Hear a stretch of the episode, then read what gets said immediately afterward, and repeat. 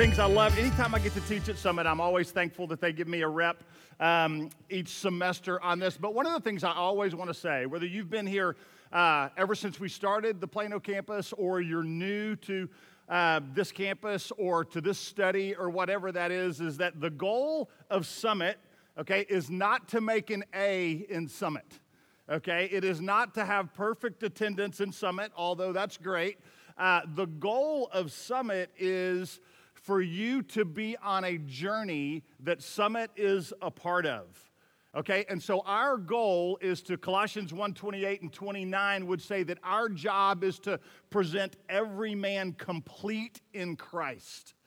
And so that other places in Scripture talk about being conformed to the image of Christ. And so the goal here is not to complete Summit. The goal here is begin to dive in God's word for yourselves, talk about it with other guys, and continue to be transformed until you're complete in Christ or you look like Him or whatever that is. So I'm thrilled you're here. This is a great step. But this is uh, eight weeks and it's not the end. So as you're studying, as you're reading, as you're discussing with friends, keep the big picture in mind which is that we want to continue to grow and be all that we can uh, in Christ. And so, what we're going to do today is going to help us. Um, so, it was funny this morning. I pulled out of the house early and I stopped at RaceTrac to fill up with gas. And I went in there, and at that time of the day, there's not, uh, there's not much, not much going on in there. So, I engaged with the guy behind the counter. And he just said, Hey, you got a busy morning? And I just said, Well, I'm, I'm going to teach God's word. And I said, Do you ever read? Do you ever read God's word? And he said, Yeah, I, re- I read God's word all the time. And I'm like, Way to go, man. And I started to talk to him about what we were talking about today, which is suffering unto death. And I wasn't sure. I pulled, I pulled that back, okay, and I didn't have that conversation. Uh, but, but what we're doing today is really, really important, but that wasn't the right time to do that. But this morning is. And so uh, we are going to talk about a topic. Um, I think that sh- I, you're, you're dead if this doesn't challenge you. Because I would just tell you when I think about the point of suffering unto the point of death, I, I, I question where I am in my faith. I'm like, do I think if I had been captured by ISIS and they put the sword here and I've got the black hoodie over my head, do I think that I could sit there and say, hey, take my life, man? I know that the church grows whenever it's persecuted. I'm not sure. I don't know. And what we're going to talk about today is how do we build a faith? Revelation 2 8 through 11 teaches us how we develop a faith that will keep you. Um, keep you just connected deeply to God no matter what, uh, no matter what is happening.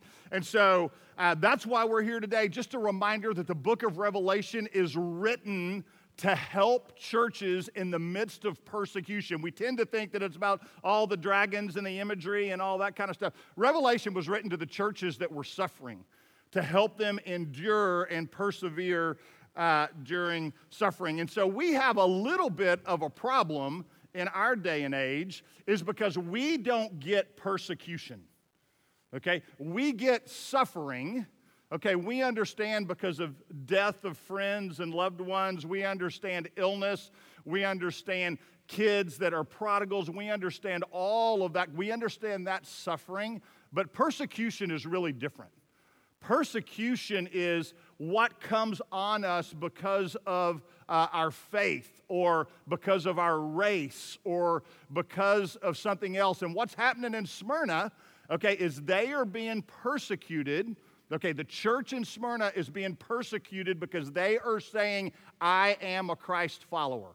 And so we're in this crazy period in the United States between 19, I don't know, pick your time, from 1945 to now, where we have been so unaffected by famine, by disease, by war. There's been some, okay, but our whole country hasn't been engaged in that. And so we haven't been tested in our country. We've been tested some by suffering, but we certainly haven't been tested by persecution. And so we really don't even know what that means. Okay, and so just so you know, I am no prophet. Okay, I cannot see the future. Okay, but I think those days are coming. I think the days are coming when the Christian church is going to be persecuted in this country for its faith.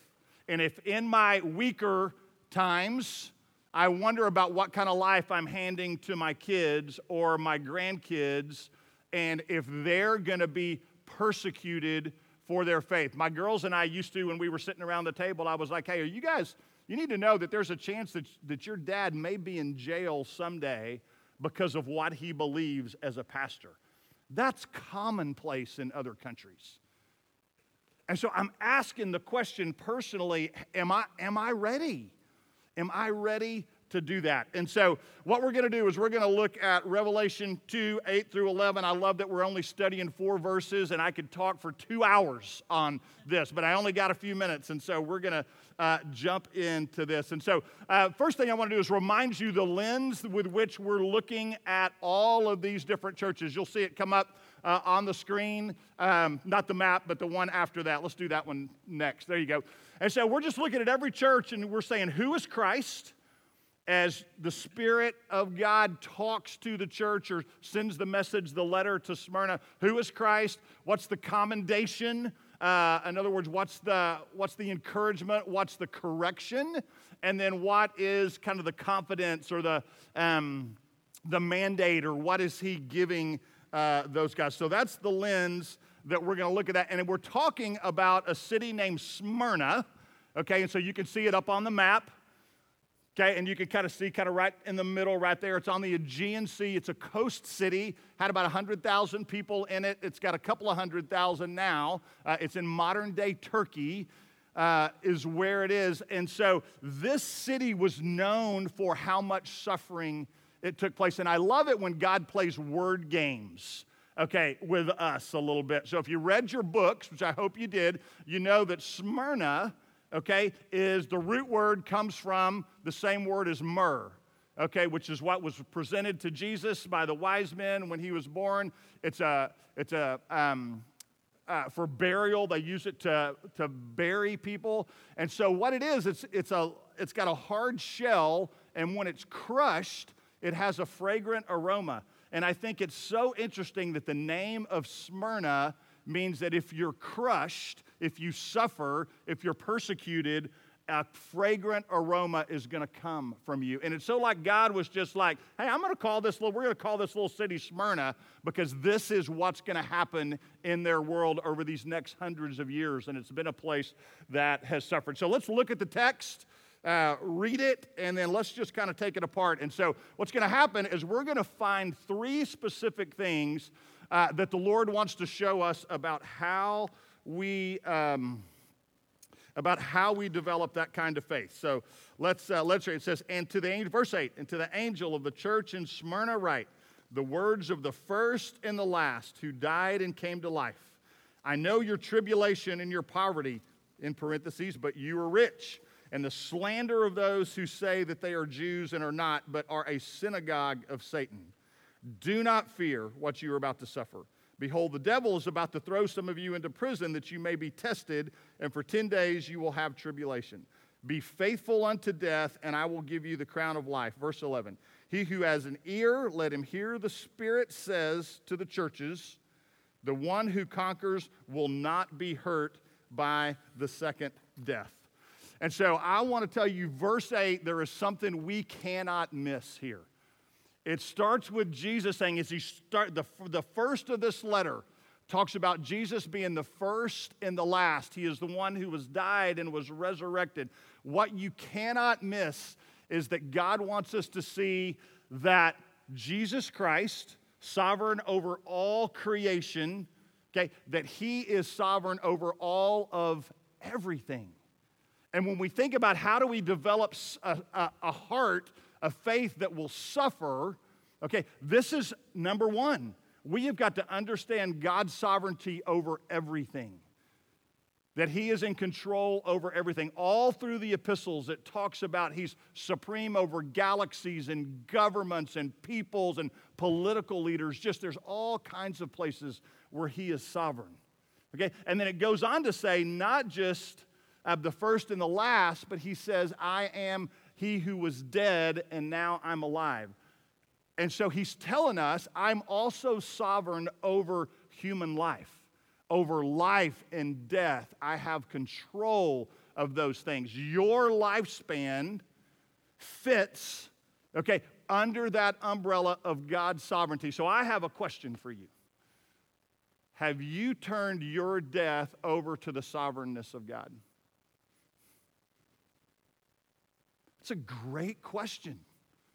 So I can trust God in some things, okay, but I'm not sure I'm ready to say, okay, God, hey, it's with my actual death, right? Can I live my life so on mission, which is what Christ is trying to get us to do here, that I am willing to say, hey, take me tomorrow right? If you want to take me tomorrow, and all those things kind of come in. What about my kids? They're two and they're four, and college, and my wife, and all that kind of stuff kind of comes flooding in.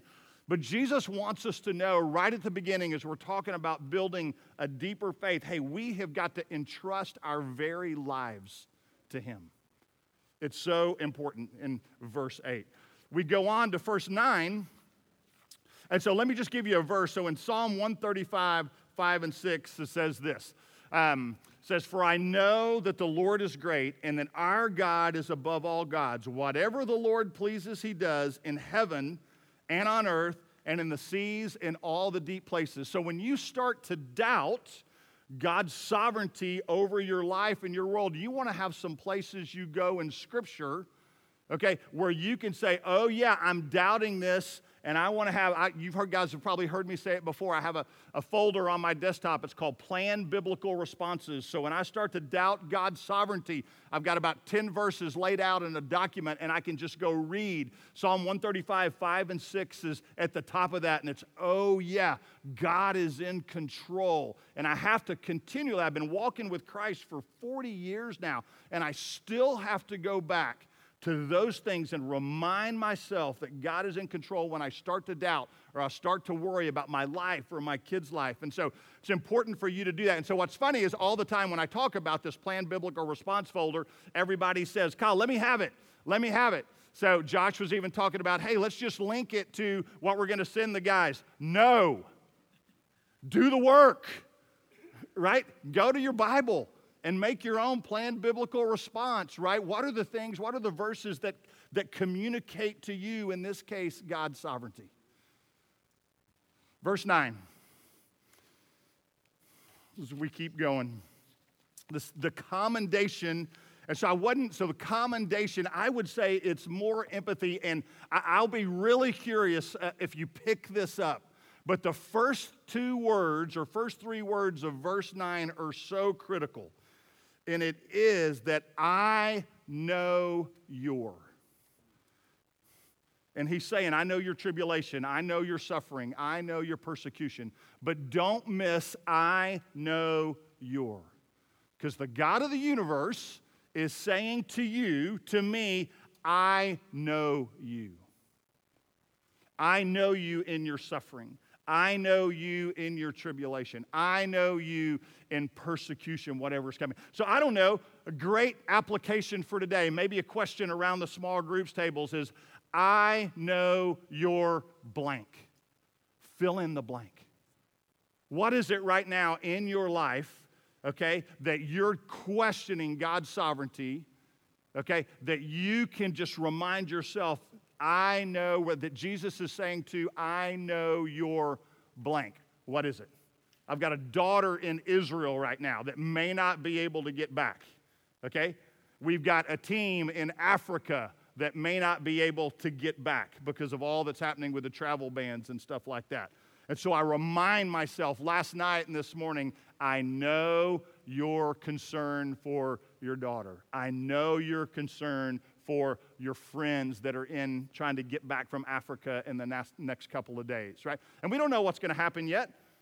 Okay, we have no idea, so we're not going to worry about it, but we're starting to prepare for those things. So, so just remember that Jesus is saying to, to you, I know your.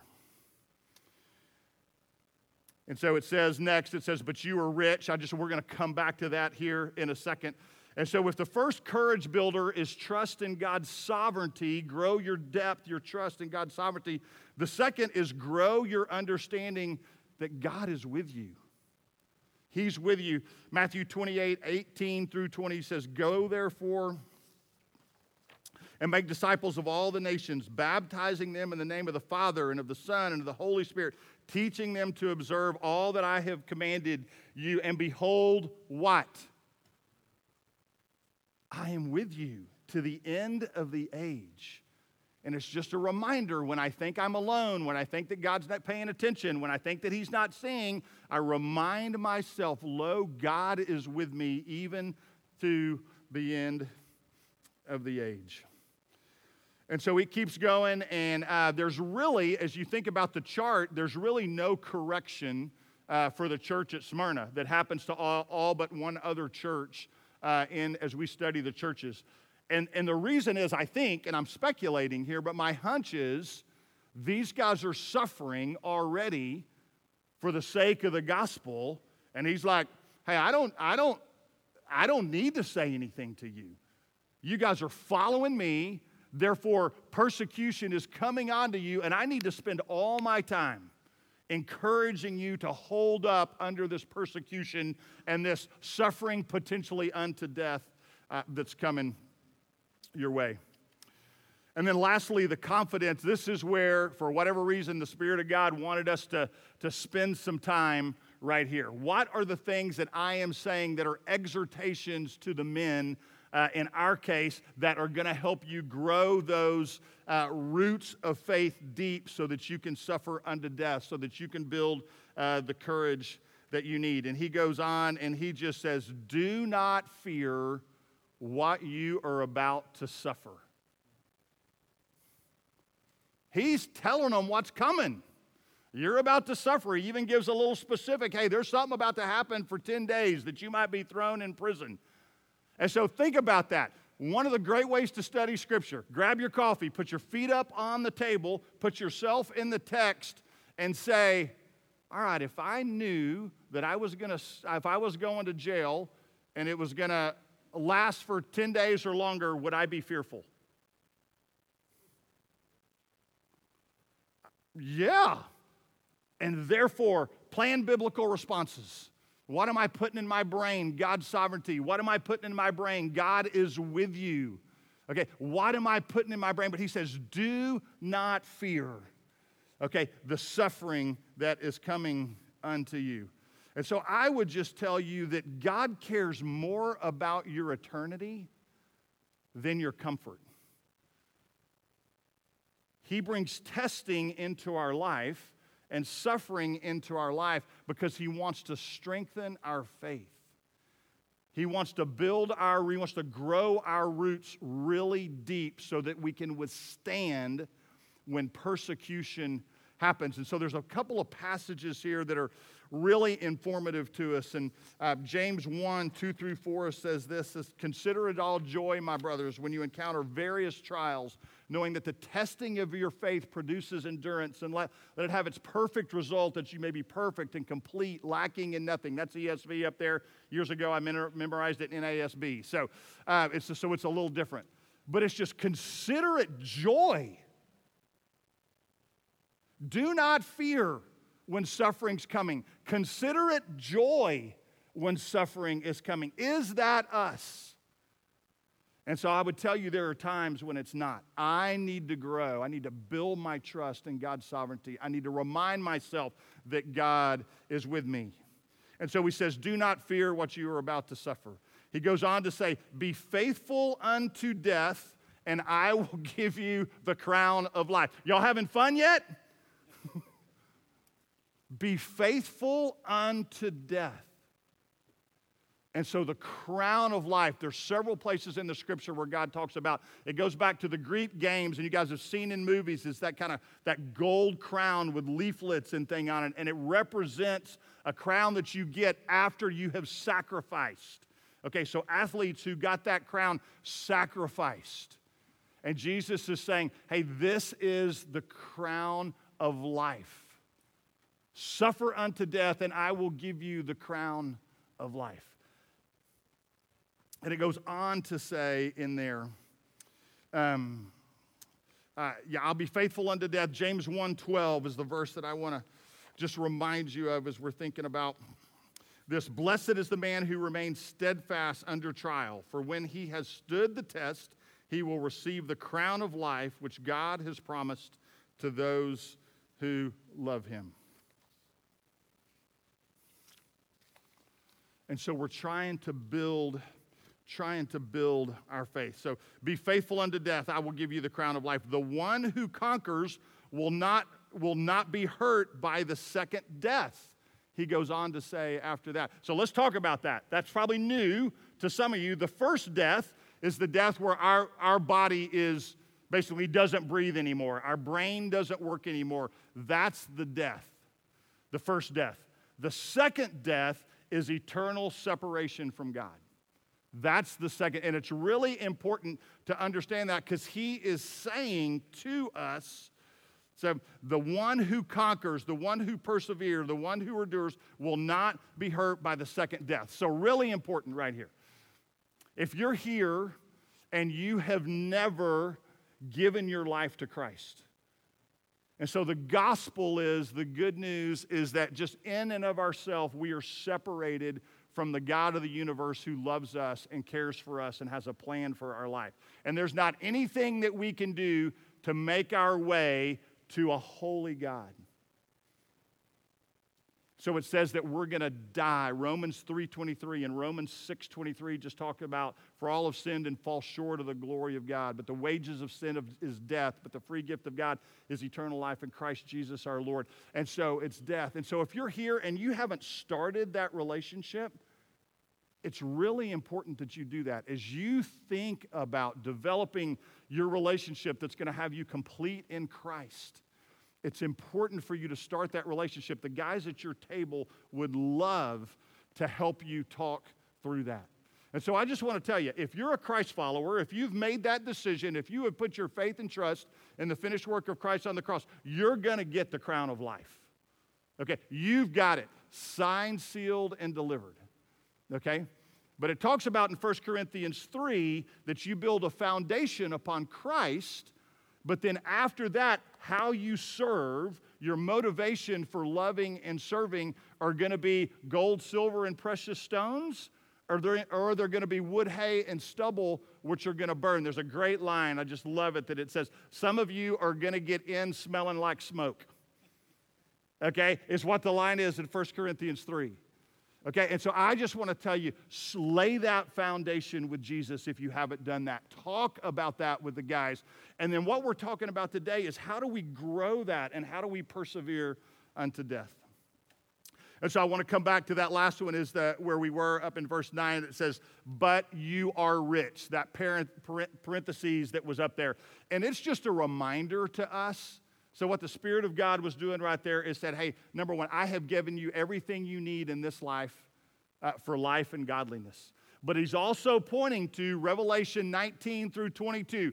Great application. If you haven't read Revelation 19 through 22 in a while, go read it. Okay, it's what happens. It's what heaven's gonna look like. It's when God comes back and He shows that He's sovereign and it talks about no more tears and no more pain and we're comforted and we won't be suffering. And if you if you don't have that as part of a regular rhythm to your life read the end of the book. Okay? Because it helps us build this third thing that i want. So if we're got to grow our trust our life in god's sovereignty if we've got to grow our belief that god's with us the last thing that we've got to do is we want to grow our trust and our ultimate destination. I can suffer just about anything if I know what's on the other side. And if what's on the other side is better than what's here. I just want to tell you, you may not get it. This place is a garbage can. You are living in a garbage can compared to what God has for you. As a Christ follower, when we move into eternity, we just can't even describe it to you how amazing that is going to be. And so, that third thing I've got to grow in is my understanding of hey, God's got this incredible plan. So, we have the Garden of Eden where things were awesome, right? And then we've got heaven where things are awesome. And we're living in this parenthetical age where things are not awesome. But on the timeline of eternity, this parenthetical 70 years that we got, but however many years of human history, is really small. And the way that I build my faith and grow my faith is that I look to what's better. And Paul just said, for me, uh, to, li- to, to live as Christ, to stay here and be with Christ, but to die is gain. Philippians 1:21, he says that. And so he's got this picture of going forward and he's looking at those things. So there's really three things that we got to keep in mind. We want to grow in our trust in God's sovereignty, grow in our trust that God's with us, and grow in our trust in our ultimate destination. So, how in the world do we do that? And so I want to spend the last couple of minutes talking about practically how this, how do you build that kind of faith? How do you grow in those three things that we've been talking about this morning that Revelation 2 tells us? And so let me give you the goal. Here's the ultimate goal that is, that you fall so in love with Jesus Christ and his character and his ways and his plan that everything else in this life diminishes it becomes a shadow. So that's the goal. Okay, is to see Christ for all that he is, as he's sovereign and he's with us and he's in charge of heaven, who his character is. We fall in love and everything else kind of pales in comparison. And it's easier as you get older. Right? You realize more that life doesn't have all this stuff that you've been searching for for the last 50 years of your life right? But I want to tell the young guys in a room, man, I'm still telling you, man, that is worth it. Heaven is worth it. But in the meantime, to live is Christ and to be here. So that that's the first, that's the goal. How we grow in that. Okay, we're going to talk about, I'm going to say a bad word to you. Okay, spiritual disciplines. Okay? you guys all know that to get better, to grow in anything, you have to practice. It's the same thing in deepening our faith so that we're ready to suffer.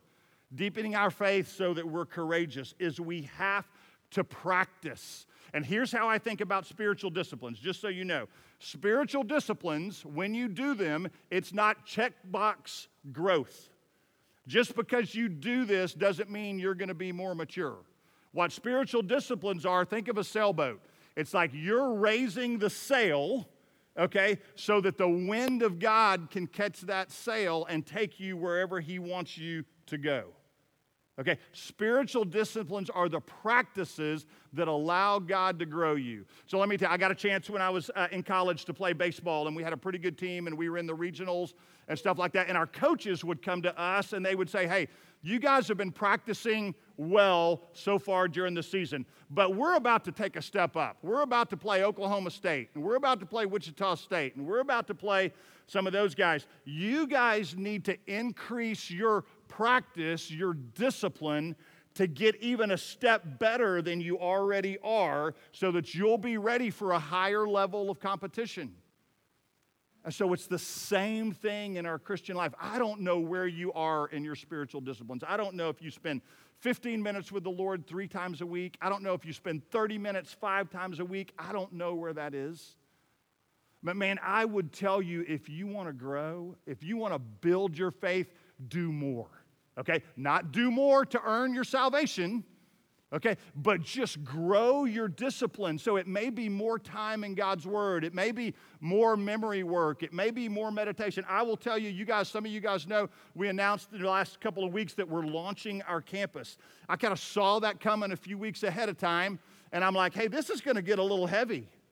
This is going to be a little crazy. There's going to be a lot of people that have questions, and it's going to get busy for me. And so I put a new discipline in my life.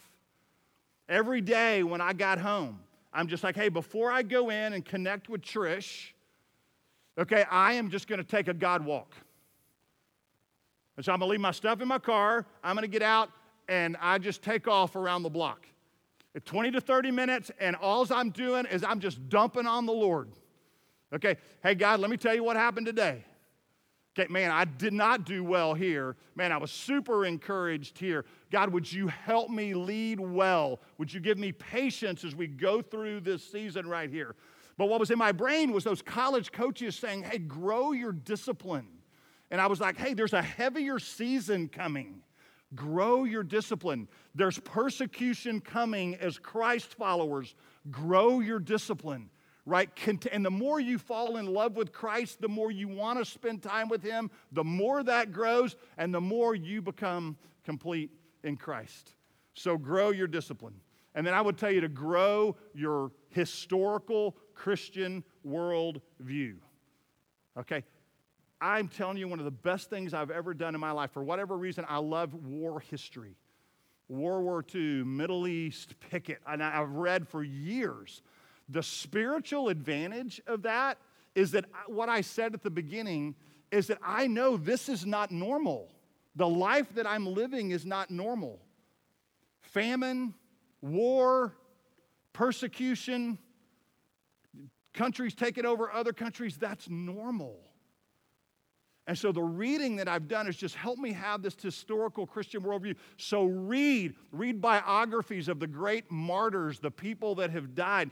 Polycarp, one of the great church fathers, earliest church fathers from about born in 56 to 130 uh, or something like that, I think. Anyway, he was burned at the stake in Smyrna.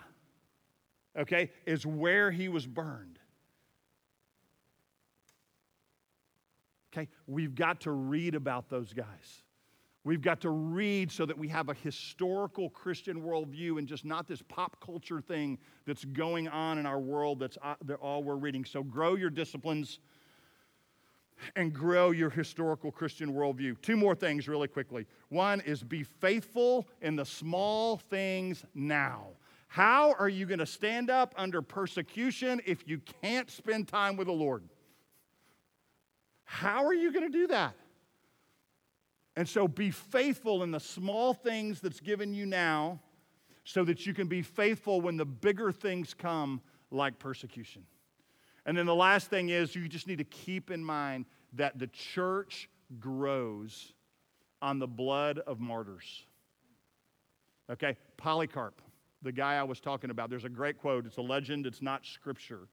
Uh, and it just said that the blood from my body put out the flames of the persecution that was happening in Smyrna in those days. Basically, after he was killed, I think the, the, um, the people of Smyrna just, Smyrna just couldn't stomach the horror that was going on in the persecution, and it stopped, or at least it slowed down in those days.